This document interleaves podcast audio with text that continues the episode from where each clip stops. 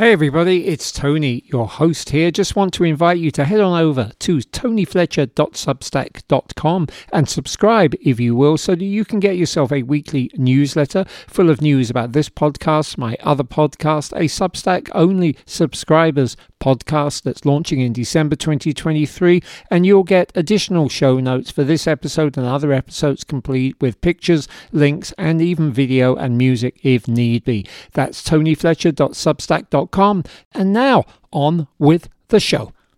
Hey, you!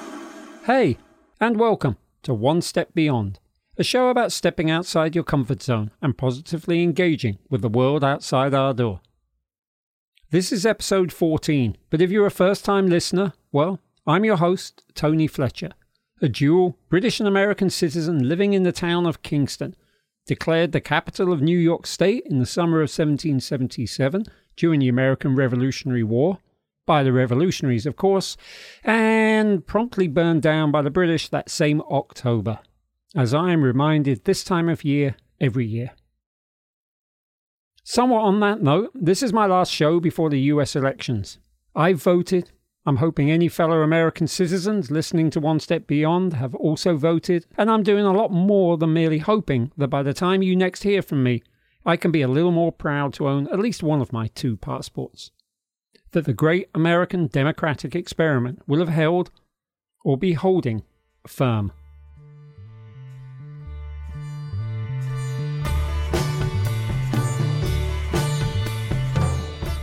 It seems apposite then that the music you're listening to in the background is the theme song from a movie entitled The Road to Independence. But as you might guess from its flavour, I'm not referencing the 2011 documentary about Thomas Jefferson. Rather, this is the theme song from a 2019 documentary about another country that fought for its independence from the British Empire India. The movie was made by self described British expeditioner Ollie Hunter Smart, who in 2017, on the 70th anniversary of that independence, walked solo the entire length of the country, both as a physical test and to gather his story. You'll hear Ollie and I talk about this amazing journey, with all its peaks and valleys, both literal and metaphorical, in just a few minutes.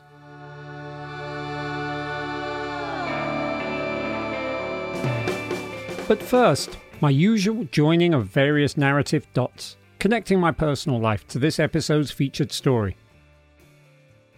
Back at the start of October, I ran the Cat's Tail Trail Marathon, the only one of three big trail races in the Catskill Mountains to take place this pandemic year. I had a great, near perfect day out, running up and down four mountains, and yes, there was 26 miles of them, and in many ways, that's about all I need say on it. There were no pitfalls, no physical falls, no extreme discomforts, and though I broke no records, I finished halfway up the pack. Not bad, considering I was the second oldest person out there. And by the way, how did that aging process happen so quickly? But I am not, I promise, mentioning this for brownie points. There are people tackle projects so much tougher than this all the time, as Ollie will shortly confirm.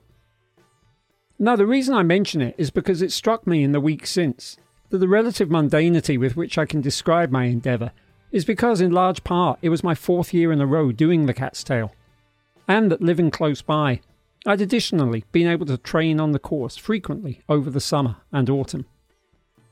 When you know the twists and turns coming your way, the trail merely being a metaphor for life in general here, and if you're aware of times you took things too aggressively in the past, or conversely, where you can afford to go at something a little harder next time out, you're bound to eventually lock things in, to nail your goal, to find that you can take on something difficult and make it doable. However, it's when you step into the unknown in life that you really test your mettle, which is largely the point of this show. And so, while I was researching, planning, and then editing my interview with Ollie, I was also reading the book North by Scott Jurek with Jenny Jurek. North came out in 2018 and was in fact a bestseller, and I was reminded that I'd yet to read it after Scott supplied a cover blurb for the book Still Running, whose author, say Goddard, I interviewed on the last show. To summarise North briefly, and yes, it absolutely connects to today's show. In 2015, Scott, America's top ultramarathoner for the first decade of the new millennium plus, but increasingly slowing down as he neared 40, accepted his wife Jenny's challenge to effectively put up or shut up, and set out to break the fastest known time on the Appalachian Trail, which runs approximately 2,200 whole miles from Georgia all the way up to Maine, following the ridge of what may be the oldest mountain range in the world. Now, many people hike the entire AT every year, but most take five to seven months to do so. Scott, though, had to cover the distance in under 47 days. And if you do the math, that tells you he was averaging almost 50 miles a day, every single day. This punishing schedule exacted a predictably brutal toll on his physical and mental health, far beyond anything he'd endured, even on his toughest of ultramarathons. And he details these hardships in exquisitely intimate fashion in North a compellingly written account that alternates between his perspective and that of Jenny, who was crewing him, as they call it, from a van she drove to various meet points along the way. Now, Scott and Jenny knew it would be tough, but the couple's initial concept had nonetheless aspired to the adventure as quality time together, running in tandem in the mornings, crossing state borders in unison, and generally working on their marriage as they tried to move beyond an unfortunate miscarriage. But that's not what actually happened. As Scott readily admits, and emotionally so at the end of the book, it took a village. He would never have been able to achieve his goal, probably would have given up entirely, without the help of fellow top ultramarathon runners who flew in on their own dime to help him through difficult sections, to plot his daily mileage, and provide military precision coaching and directives. But Scott was also invigorated and inspired, and at times distracted, by people he didn't know. Everyday local trail runners who were following his attempt online and came to join him, guide him through their local areas, and offer other forms of encouragement and motivation. There's a lovely moment when Scott finds a chocolate cake left out for him on a mountain top and downs the whole thing.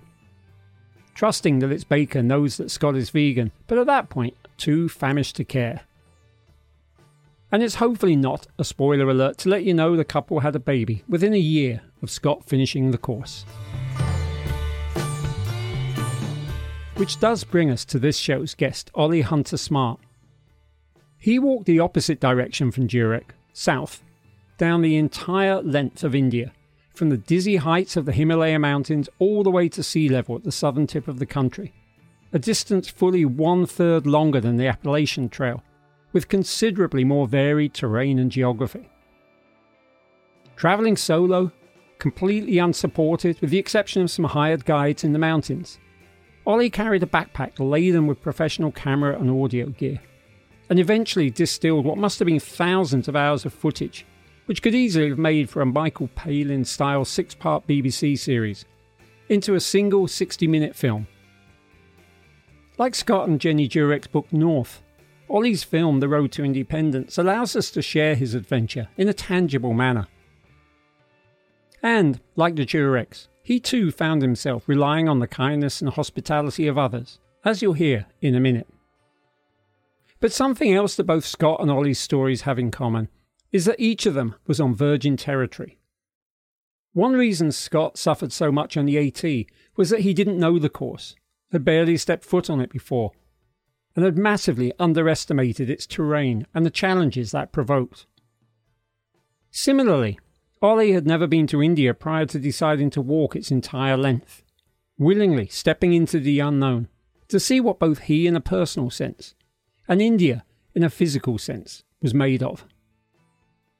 Reading North, talking to Ollie about his walk south, and then thinking about the comparative ease with which I was able to tackle my trail marathon at the start of the month reinforced that for my own part, I need to not just feature guests who have stepped outside their comfort zones, but step outside my own again, and soon.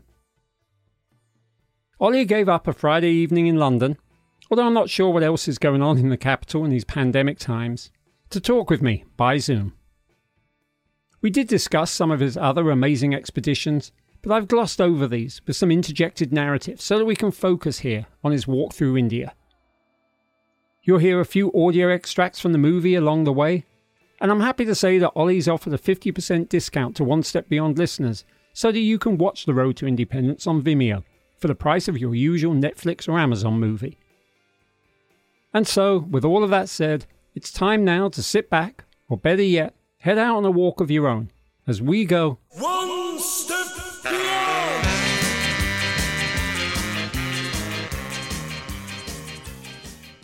At the beginning of this film that you made, uh, The Road to Independence, you call yourself a British expeditioner. So I'd like to ask what qualifies somebody as an expeditioner? I mean, given that presumably you don't go to school for it or college for it the way you might accountancy or architecture or something similar. You know, a lot of people call themselves explorers and adventurers and that sort of thing. And I, I don't feel like I can claim that. What I enjoy doing is going on a journey, um, an expedition that I've set up myself. There's, there's not necessarily a particular, you know, world record or um, uh, even even a particular purpose. Uh, although having a purpose for a journey is great, but I just didn't feel like I could claim myself as, as any of those things. I'm not trained in this. Um, it's just a passion, and so ultimately, I, I, figured expeditioner was was sort of a word that summed up uh, what I consider myself. It's not about the uh, the end achievement um, or the you know the record you're getting or, or whatever. Um, it is about very much about the journey, and the journey can change as you go along along your route. Uh, and that's the thing I think is is fascinating about journeys and expeditions is is the ability to um, to to kind of go with the flow. You don't know what's going to happen. The Unexpected things come up, um, but also you can sort of follow a different path uh, if your mindset changes. Ollie says he wasn't trained in this, but the adventurous spirit was instilled in him early on. My, my dad used to take my sister and I on what he called mystery tours. We would head off into the forest or um, on a long walk or bike ride it, in, in, a, in, an area we didn't know or didn't really remember. We sort of knew roughly where we were. Um, and I'm sure he knew exactly where we were. But he always said, Oh, we're just going off on a mystery tour. And, and that's really stuck with me.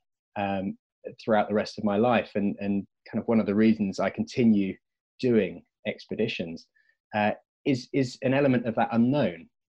Ollie joined Cub Scouts, where he learned camping and survival skills, and later went for the Duke of Edinburgh Award, which requires participants to engage in community service, skill building, physical recreation, and an adventurous journey.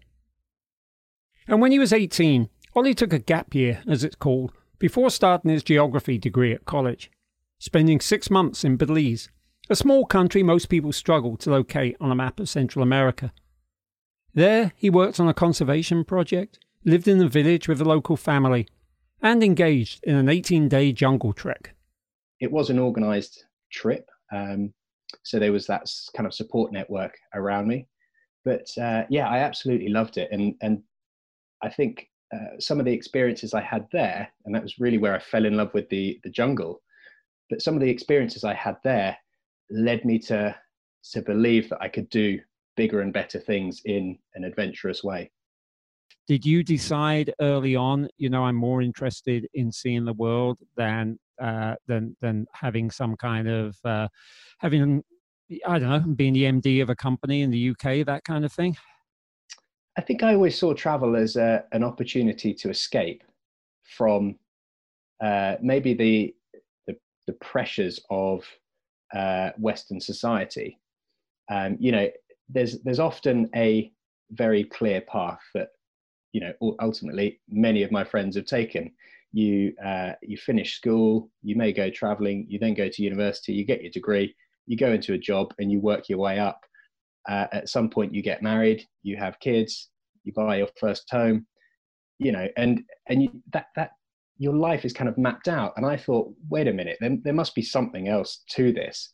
And so i saw travel as that opportunity to kind of escape that that journey that routine. We're going to talk about a couple of big adventures that you've taken but it's very important, I think, to state you do these self funded, correct? This is not about sponsorship. It's not about big teams. It's not about having somebody donate money to finance this. This is your. How, how do you self fund it? Is it as simple as going to work for six months and then taking six months off? Yeah, I mean, um, I do. You are correct. I do self-finance these trips. Um, there is an element of sponsorship. I quite often reach out to some uh, some of the kit brands that I love, but yeah, in terms of gaining sort of financial support, uh, uh, no, I've never had any of that, and it's it's incredibly difficult, I think, to to try and secure that. I know the easiest and quickest way for me to afford an adventure, and, and don't get me wrong, traveling can be incredibly cheap, um, particularly if you're traveling through places like India.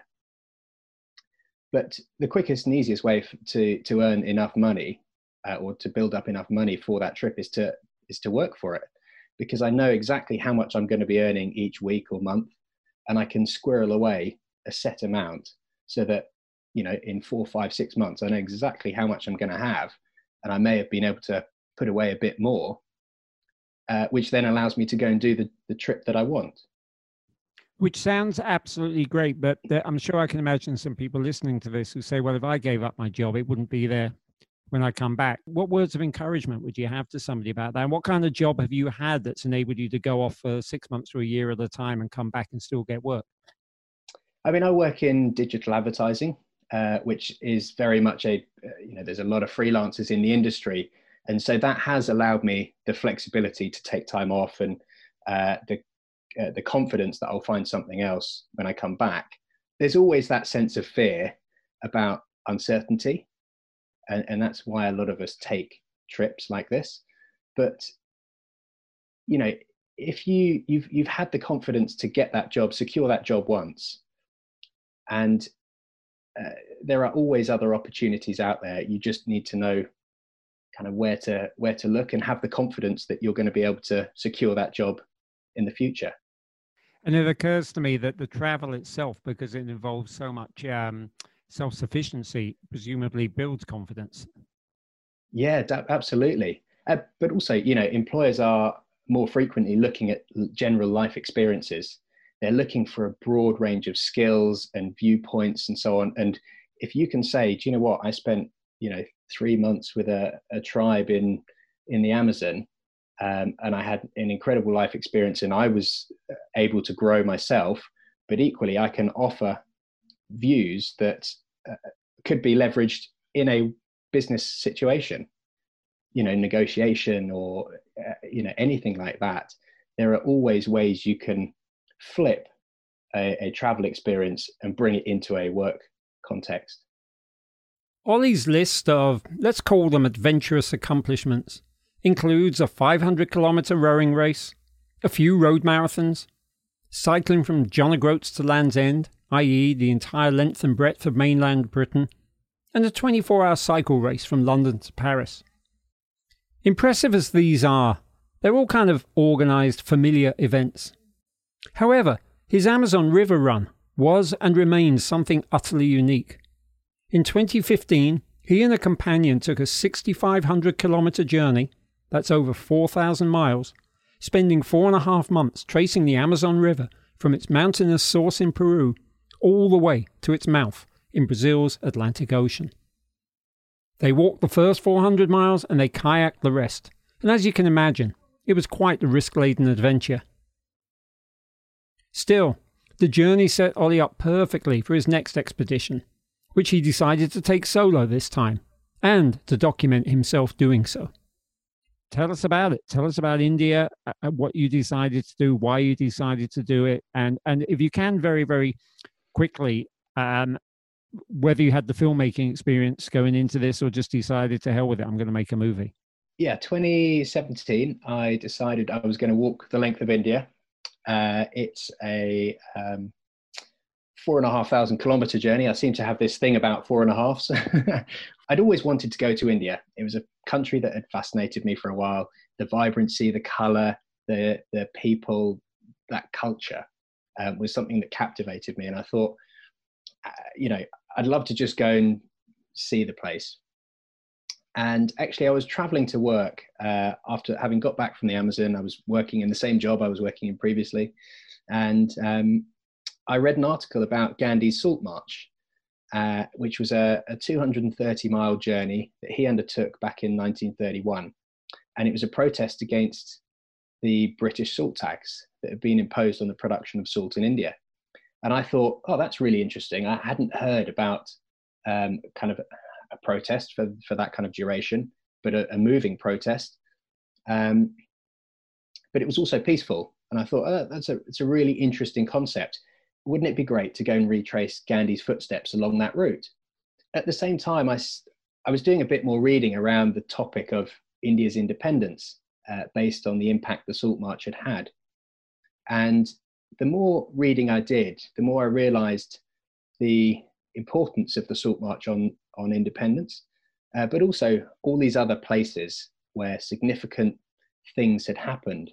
Places like Shimla, which is where the British were ruling uh, India, particularly during the summertime. And that's ultimately where partition was decided. India was uh, in 1947 partitioned into India and Pakistan based on religion. Um, places, other places that Gandhi had had an impact uh, down in Pune, where he spent a lot of his time. He was imprisoned there by the British. And so I just placed all these dots on a map, and slowly but surely, the, the route pretty much presented itself. At the same time, Ollie realised that if he moved quick enough, he also had the coincidence of a newsworthy narrative. 2017 was the 70th anniversary of Indian independence. And I thought, well, what better year to go and do that journey, learn about the history, uh, and speak to people along the route. Uh, because I realized that uh, independence happened 70 years ago. They would probably, uh, the people that experienced it would be 85, 90. They're not going to be around for another significant anniversary. So now's the time to really go and find out what happened from their perspective. Why make a movie and how make a movie on a one man trip? There is no cameraman, correct? That is correct, yeah. You uh, are the cameraman. A couple of times I handed the camera over to other people uh, to get different shots of with me in it. But yeah, fundamentally, I was, you know, the talent and the cameraman and the production team and uh, the editor when I got back. And yeah, uh, I, I, kind of did it all. In 2016, Ollie went to the Adventure Film Festival in London, where, conveniently, he ended up on a one on one, two and a half hour session with noted motorcyclist slash documentarian Austin Vince, who would appear to be something of a Renaissance man, given that he also wrote and recorded the theme song we're hearing along the way. He sent me a text message a couple of days later and just said, I fully understand your trip and your passion for this topic. I think you do need to make a movie out of it. I will help you. I will offer to be your mentor and help you make this film. And so before I went to India, I had four sessions with him. And with those four training sessions under my belt, I went off and filmed my journey through India.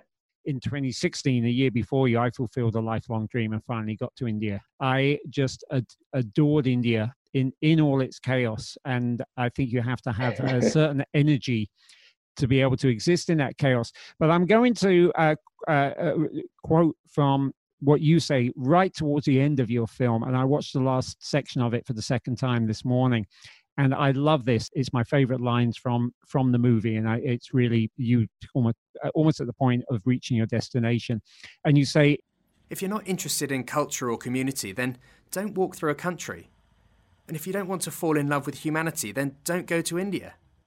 And I thought that was just perfect. Um, what were your expectations of India, and how did it live up to them? I mean, it's it's it's such a varied country because it is so vast, um, and it covers such a huge range of uh, terrains. The, the culture changes. You've got different religion impacts. You've got this caste system, which is incredibly confusing for for outsiders, but it's essentially it's a it's a kind of a hierarchy. You know, there, there, there is so many different influences on it. It's you can't really have an expectation of what India actually is. When I flew up uh, to Leh, where near where I started, I it, uh, let's just say I considered that as, as an ease into India. There, there was very few people around. It was um, uh, mountainous. Uh, it was a fair bit cooler than I was expecting.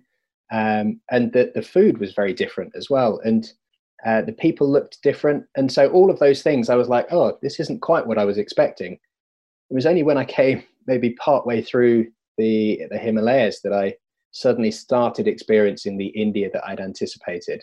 You were up almost as high as I was on the top of Kilimanjaro, and I kind of lost my sanity on the top of Kilimanjaro. So, uh, did you feel at least like like somewhat somewhat ready for that that that shock of the altitude um, sickness or the thin air? I mean, yes, I, I flew into Leh, uh, which is about 3,000, 3,500 meters high. And I had three or four days to acclimatize to the conditions. Um, we then drove up and over that, the highest mountain pass uh, that I crossed, uh, into another valley. And we then spent seven days walking through that valley. Uh, and again, that was about three and a half thousand meters. So I'd, I'd been able to acclimatize to that altitude. We then did the, the high pass and back down again in a day. And it was amazing seeing the impact that altitude had on my body. I I felt like I was drunk. I lost control of my legs. I was slipping around on the ice. Um, I was short of breath. I wasn't uh, clear thinking, and I think that comes through in the film. I feel like my face is about to fall off. Oh, my God. It's almost as if you're looking at yourself from the outside, and you you're watching, and you think, "Oh, you, there's something not quite right there." But when you're in the moment, you don't necessarily think about that. You know, you feel like you're acting fine. And it's only when you come down from that altitude that you do start to recover and, and become a bit more normal. That was an amazing summary. I agreed with you every single word of the way into uh, uh, right up to the point where you said that you don't really realize you're acting funny. I, I, I went through every one of those sensations except I knew I wasn't acting normal and it's all there on my on my own little mini audio documentary of Kilimanjaro, including the fact that I actually managed to film myself reaching the summit and and and and dictate relatively well and had no recollection of it until I was making the documentary and came across the tape. And I was like, wow. I think you do much the same in the film. You're seen just like complaining to the camera, but at least you're there documenting it. Yeah, absolutely. And that's that's one of the critical things of making a film is you have to film the highs and the lows. Um, you know, you have to be capturing all of those, particularly when you're low, when you least want to get the camera out or record anything. You don't have the energy. You you just all you want to do is you know lie down and sleep or uh, or drink water and recover. But you have to get the camera out in in those moments because otherwise you know your journey will have seemed like a, a relatively flat emotional uh, emotionally flat journey that's really important and, and although this is not chronological to your journey i'm going to jump right ahead to um, uh, somewhere about two thirds of the way through, you reach the end of the salt march. I think it's Dandi is the place on the coast, and yeah, you get very, very, very emotional. And you put the camera on, and uh, you start welling up. I've just finished the next leg of my journey, which was the inspiration for my whole journey through India. And it's it's actually really emotional. And I think we've all been there. We've had these things in our lives that we wanted to do and we did them and, and they make us emotional, whether or not they matter in the bigger scheme of things. And and you draw us in with that, and then immediately you follow it by going back, because of course is not the end point of your journey. I think you're barely more than halfway through. You still got the rest of the country to walk, and you go back into walking India, and you do a collage, a compilation of all these terrible moments. Um, it seems that you go from this high straight back into a series of lows, just like everything going wrong that can go wrong. Really important that you show those highs and the lows. And I'm assuming from what you're saying, you went through every range of, of emotions that you've ever experienced on the, on this walk.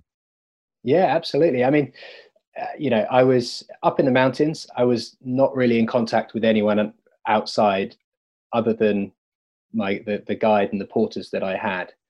Uh, once I got further down uh, down the Himalayas, I then had a SIM card. I could, you know, reach out to my friends and family and so on. And I felt that was that was a really good way for me to kind of escape a little bit because I did find it intense. Um, and I think that's just one of the things India is. You know, it's an incredibly intense country. There's always noise going on. Um, you know, different sights, sounds, smells. It is an assault on all of your senses all of the time, and and you can't necessarily escape it.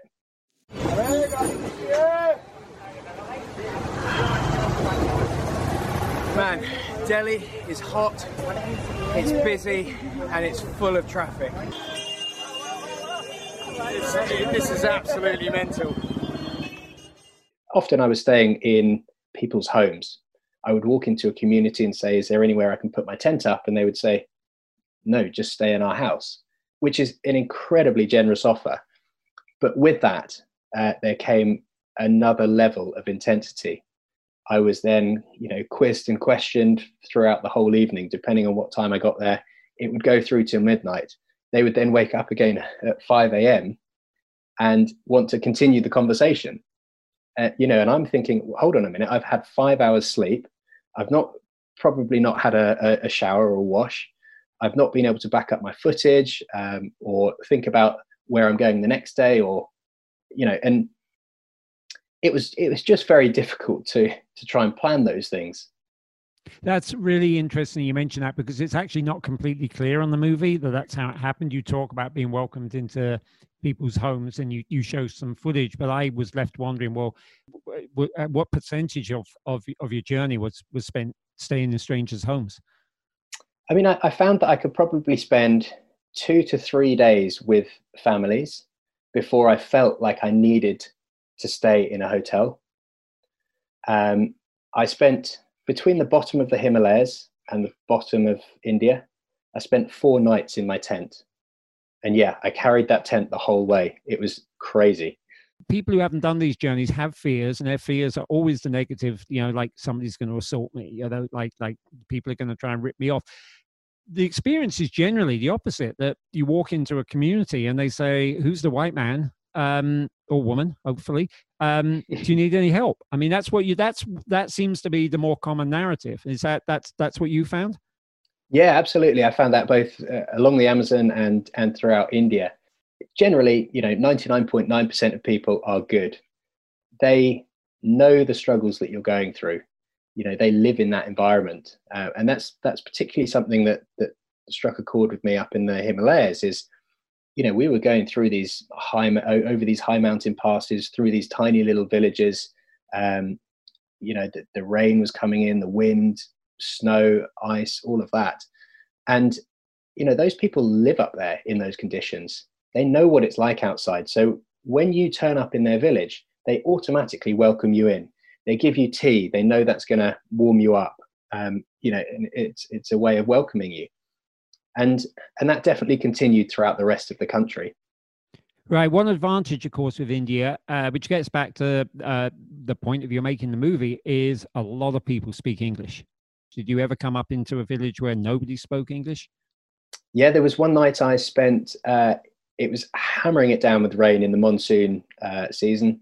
I was walking through Rajasthan, and it got to about five o'clock, and I was just really, really bored of the rain just hitting my head, knowing that everything in my bag was getting wetter and wetter. And I walked through this village and I thought, well, maybe I'll just stop here for five or 10 minutes um, in the shelter, try and sort of dry off and work out where I'm actually going to spend the night. And they didn't speak a word of English. The, the family, I, I sort of approached their, their porch and I said, oh, is it right if I take five minutes, all done through sort of sign language? And they ultimately couldn't couldn't really respond, so I stayed, and it got to a bit later and a bit later, and then they eventually turned up with some food, and it got later and later, and they got a bed out for me, and so I spent that evening not really being able to convey the journey that I was doing, but I had this incredible experience with this family that all done through sign language people's perspectives of India, you know, knowing that it's got you know 1.2 billion people, it's it, it, you know, and then they look at the size of it on the map and they've seen pictures of the big cities. Uh, people tend to think it's it's like a, a, um, a, sea of humanity from top to bottom, from east to west. My experience was not unlike Britain or America that you've got these big, big, big cities, and there's lots of them, and you've also got vast tracts of country and villages and rural lifestyles. Yeah, I mean, there are a lot of cities uh, throughout the whole country that are, you know, five, six, seven million people that you will never have heard of. because they're not the main cities. But there are areas you outside of those cities, you suddenly get into the rural areas, and yeah, there are these really small uh, hamlets, communities uh, that ultimately, you know, they survive out in the middle of nowhere. What I found is that there is actually very little wild space. So there are obviously national parks, tiger reserves, that sort of thing. But a lot of the land has been taken up by agriculture and it's been divided and divided based on families and you know the sons take a piece of land each and each time they have a son it's divided into two and and so you do have this patchwork of of uh, agricultural land and it does make trying to find somewhere to stay in a tent incredibly difficult, which is one of the reasons I ended up spending time with the families and in hotels. What precautions did you take not to advertise that you were carrying, uh, you, you, know, a lot of high high end tech gear? In all honesty, um, I quite often carried my camera in my hand and the tripod in my hand. Um, I didn't feel like the extra weight on my back was probably worth worthwhile. Um, but also, if the camera's out and ready, then you can capture a moment. But if it's in your bag, you'll miss that moment or you won't bother getting it out of your bag. Um, so you won't come back with the, the footage you're after. I did take everything in a 1960s canvas rucksack, uh, which you'll see in the film. Uh, it, it, almost becomes a character, which is quite nice. I like I like that about it. Uh, but that also had its own challenges uh, because uh, you know ultimately it wasn't up to the up to the job but I think that the fact that that looked so rugged and blended in with the environment did help detract from the from the value of some of the equipment that was in there. So that's your your your your, your the, what you're ca- carrying with you physically, but emotionally, you're carrying the weight of being British while making a movie about the British rule in India, and specifically by retracing Gandhi's steps on the salt march. So, how did that impact on your journey? That was a question I was always asking myself before I went. Um, and certainly early on uh, in the journey, I was very hesitant about the, some of the questions I was asking. Um, they were obviously very difficult topics to talk about. And me being a British white male, uh, walking through the country 70 years after they ultimately got rid of the British, um, I felt like that I could uh, put myself in a rather difficult situation and, and experience maybe a bit of hostility. In reality, they loved the British. They were incredibly welcoming everywhere I went. Um, they would always be open to talking about the British, and they would love they loved sharing their stories and their families' experiences of uh, British and, and Indian uh, relationships. And I think you know even a lot of them highlighted the fact that yeah they've got cousins in in the UK or Canada or America or you know wherever, so that, that you know they have uh, got relatives that have travelled and have Western friends, um, and and ultimately that was that was really nice to to kind of experience. It's almost I think you're suggesting it's almost like people opened up to you more because you were British than say had you been American coming to make a movie about British rule in India. Yeah, and the other thing is actually the reason I did this journey solo was was twofold. One was because I wanted to make a movie, and I wanted to make sure that uh, I was in control of the, the story that I was telling. But the second is I also think that when you're traveling solo, you do appear more vulnerable, and therefore people welcome you in, and you get a much deeper experience with people if you're traveling with someone else, people will look at the two of you and think, oh, there are two of them, they're fine.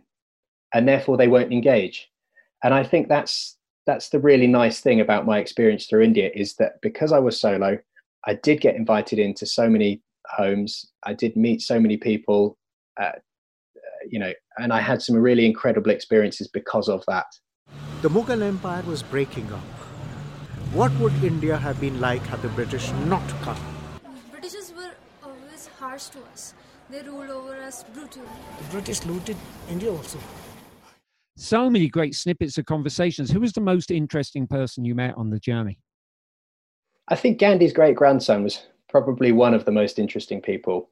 Um, he was able to give me an insight into Gandhian's uh, Gandhi's views and beliefs and philosophy that you know I'd read about, but it, was very difficult to kind of um, actually think about that that kind of impact.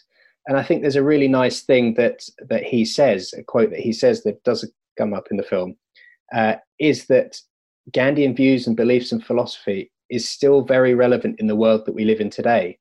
I think they're not only relevant in India, they're relevant for mankind. You see, we always think of nonviolence as an absence of conflict or an absence of strife. But nonviolence is not to violate anything. And what we are experiencing today in our uh, on our earth is the backlash of our violation of nature. You also, though, in the movie, you do this little collage of uh, of various comments about Gandhi that show that there is no one set point of view. There's somebody calls him an ass. There's somebody else that you know. I mean, you know, that says, "Hey, it wasn't one person that gained us independence." It sounds like you encountered the full breadth of opinion as one does on most issues in most places. Is that correct? Absolutely. I mean, there is a whole breadth of views on on Gandhi and, and what he did for the nation. Some people believe that he tore the country in half. You know, he let partition happen. Other people believe that he's the founding father of India. I met one uh, one policeman actually who worshipped Gandhi. Uh, I went to one of Gandhi's ashrams in Ahmedabad, and the policeman outside that was guarding the the ashram would go in regularly and pray to a picture of Gandhi. Tushar Gandhi actually says his, his great grandson says that you know we we shouldn't be worshiping worshiping him because we then lose that philosophy. You know, he becomes an idol. We cannot, even if the entire interview was dedicated to the politics of India, we couldn't cover it all. And I'm almost tempted not to do it because we will gloss over it. But you did mention partition. I feel that the weight of the British just saying, all right, we're getting out of India and we're going to carve up the country as Pakistan on the, the, the east and west, India in the middle, Muslims over there, Hindus in India. Now you got, lot go off and sort it out for yourselves. Now, how many millions of people died in the in, in, in the ensuing? I mean, it was effectively a, a form of mutual genocide, civil war. It was about 14 and a half million people were displaced so had to move from one area of India to another. And about two and a half million uh, were killed as a result of the violence that surrounded the the tensions and, and the event of, of migration. Yeah, I mean it's a, it's a staggering, staggering, staggering number, and uh, like you said in the movie, that the freedom fighters made one of them made it clear to you he wasn't fighting the British people, he was fighting the British rulers. He didn't have a problem with the people. A lot of those were probably conscripts to begin with. He was he was fighting the British rulers. At this point in our interview, I went on a bit of a soliloquy about Calcutta, which the British built from the swamp up as their chosen capital of India. It's a city I fell in love with during my own time in India, but it was on the opposite side of the country from Ollie's journey. So I took the time to tell him about the Victoria Memorial there which the British decided to build in honour of Queen Victoria after she died in 1901.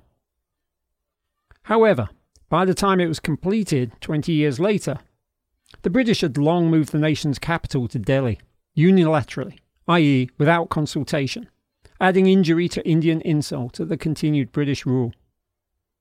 The Victoria Memorial was initially then perhaps the world's largest white elephant, an unwanted spectacle of excess built at the expense of an oppressed nation. This truly stunning architectural building has been wisely converted into a museum of Calcutta, which means, by extension, a museum of British rule in India. The museum includes antiques as well as paintings, and a photographic exhibition that details the Great Famine in Calcutta's state of Bengal during the Second World War which many people there blame on British disregard for the local population. An estimated 2 plus million people died in Bengal, about 1 in 30, many, of course, in Calcutta itself. And underneath one of the very last images in this exhibition stands this simple single sentence summary Calcutta benefited from British rule more than other Indian cities and also paid a greater price. And I think that's the weight that we carry. That, that there are things that, that the Indians seem to appreciate about the British, and there are an awful lot of things for which we have to be ashamed. Absolutely. I think that sums it up really nicely, actually. Um, and, and that's very much the feeling, the sense that I got is, you know, they're very appreciative of the things we left behind language being the biggest because it's now massively you know it's put them on a global platform to to be able to work globally. Uh, but also you know things like the road network rail network and so on that are vital to to the way india operates. But then of course as you say there's there's a huge amount of uh, issues that we uh, sort of left behind or uh, ultimately have sort of emerged since the british left yeah, and massacres along the way as well. Um, what did you learn about yourself on this journey? Well, uh, th- I mean, I think I, I gained a lot from it. I think one of the the biggest things I, I realized was that the, the body is more capable than you necessarily think it probably is. You can push yourself much harder. I think one of the challenges that I wasn't prepared for was the mental side of it. You know, physically, I actually knew before I set off that I could do this journey. The, the challenge was really going to be the mental side of it and keeping myself motivated, moving forwards, you know, with the highs and the lows that we've talked about. And, and I learned that my re- mental resilience is, is, is very strong. And, and I was able to kind of overcome a lot of those situations. I guess stubbornness is another one. Um, you know, I think you have to be you have to have an element of stubbornness in you in order to to have that kind of resilience to be able to keep going and moving forwards. Um, and I, I, I learned that I was very good in my own company. You know, I was quite happy to be on my own, walking day in day out, um, and happy with the conversations that I was having along the way. Is there a single sentence you can say about what you learned um, what you learned about India on this journey, or did, or was that summed up in the quote I gave earlier on? I think it's yeah, it's very much summed up in the quote. Um, you know, it is an incredibly uh, intense country. Uh, as I said earlier, it's an assault on all of your senses all of the time. But you really do get into it, and and you need to work with it. Um, and laugh about things. You know, humor is a is a great way of overcoming challenges. And if you don't, it's just going to ultimately get you more stressed and and put you in a, a much diff- more difficult situation. So yeah.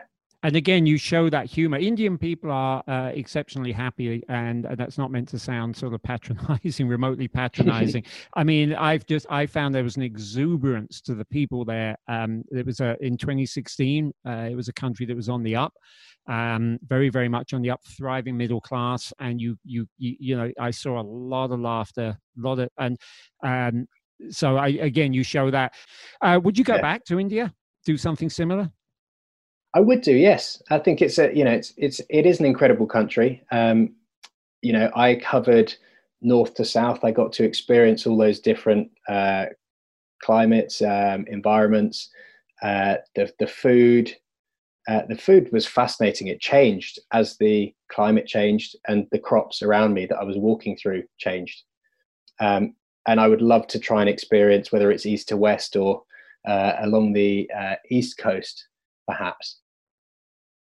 Indeed, for all the distance Ollie walked, he did really only go down the western half of the country. There's even more coastline to be had on the eastern side. There are massive areas in the middle. There are the Sundarbans on the border of Bangladesh, Kolkata, as mentioned, the former Buddhist nation of Sikkim, as we touched on in the last episode.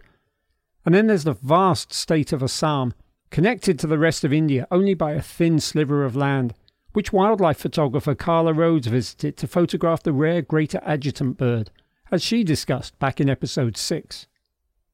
In fact, it's indicative of the size and scope of India that though my family too went down the western side of the country, when I traced Ollie's journey against mine, the only place we intersected was the inland city of Mysore, or Mysuru. From there, our paths diverged again. We both continued towards the southern tip of India, but it was Ollie went the entire distance. you know, we ended up at Trivandrum, but that's not the very, very, very southern tip. It's um, can you pronounce it for us where you end your journey? Uh, it's Kanyakumari.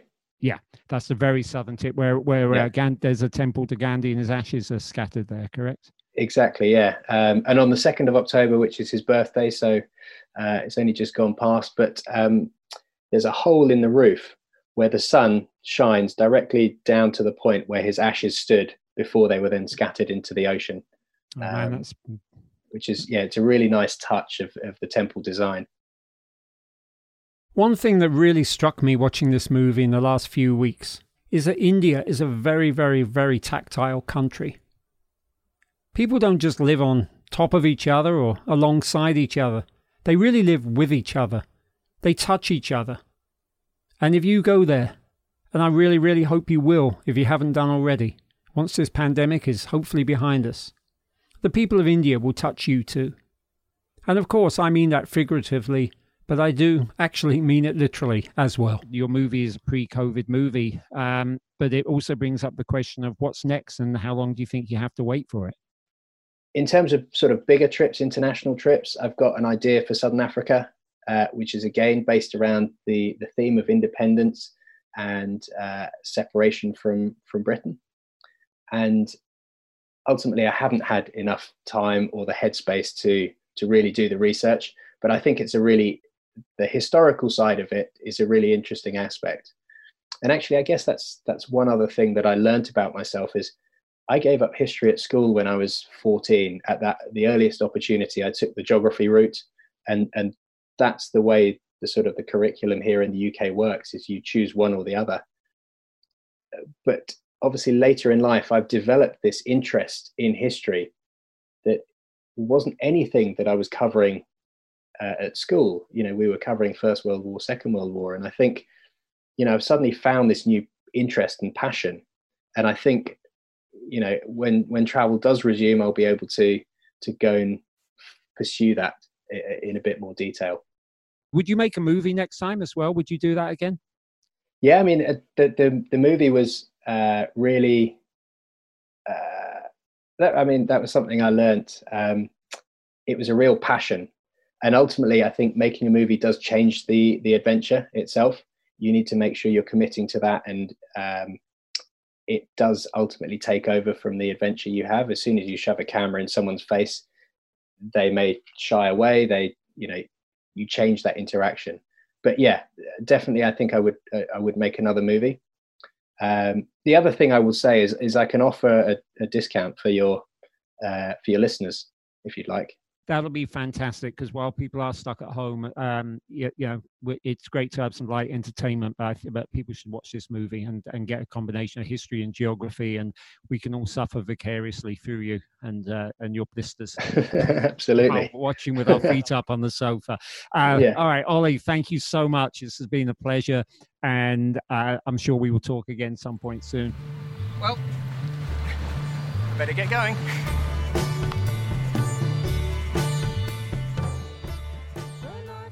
You can read more about Ollie's expeditions, including the Amazon River Run, which we barely touched on here, at olliehuntersmart.com.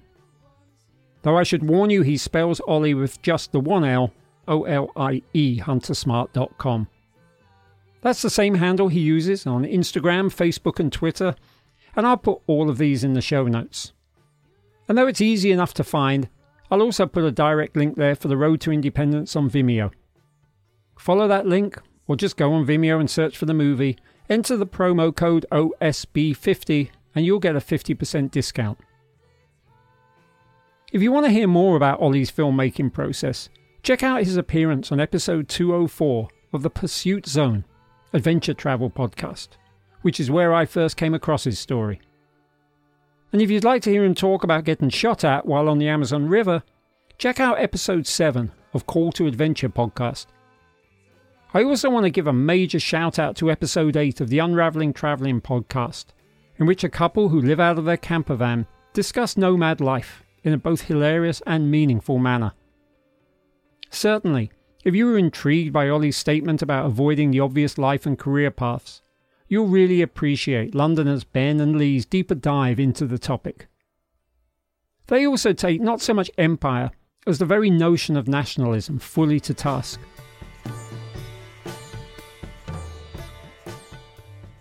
There are many podcasts where you can hear Scott and Jenny Jurek talk about their time on the Appalachian Trail. One that I can recommend is episode 12 of Plant Strong. But if you want to hear what the AT is like for the everyday young adult hiker, check out what is currently the brand new episode of Without Compromise, presented by Athletic Brewing, where host Mason Bradley talks to Alex Dyson at the halfway point in his through hike. Athletic makes highly drinkable craft non beer so it makes sense that Alex is one of the many who gave up drinking and promptly sought out a new addiction, in his case, settling on hiking. I actually love Athletics near beers, especially the Run Wild IPA and the Upside Dawn Golden Ale, and they've become my weekday and race week go to dinner drinks. That said, I do still down the occasional alcoholic beer, and on episode 70 of the Pain Cave podcast, I take a star turn as the interviewee and play the show's game of naming my desert island book, album, food, and beer. Hint the beer is not Bud.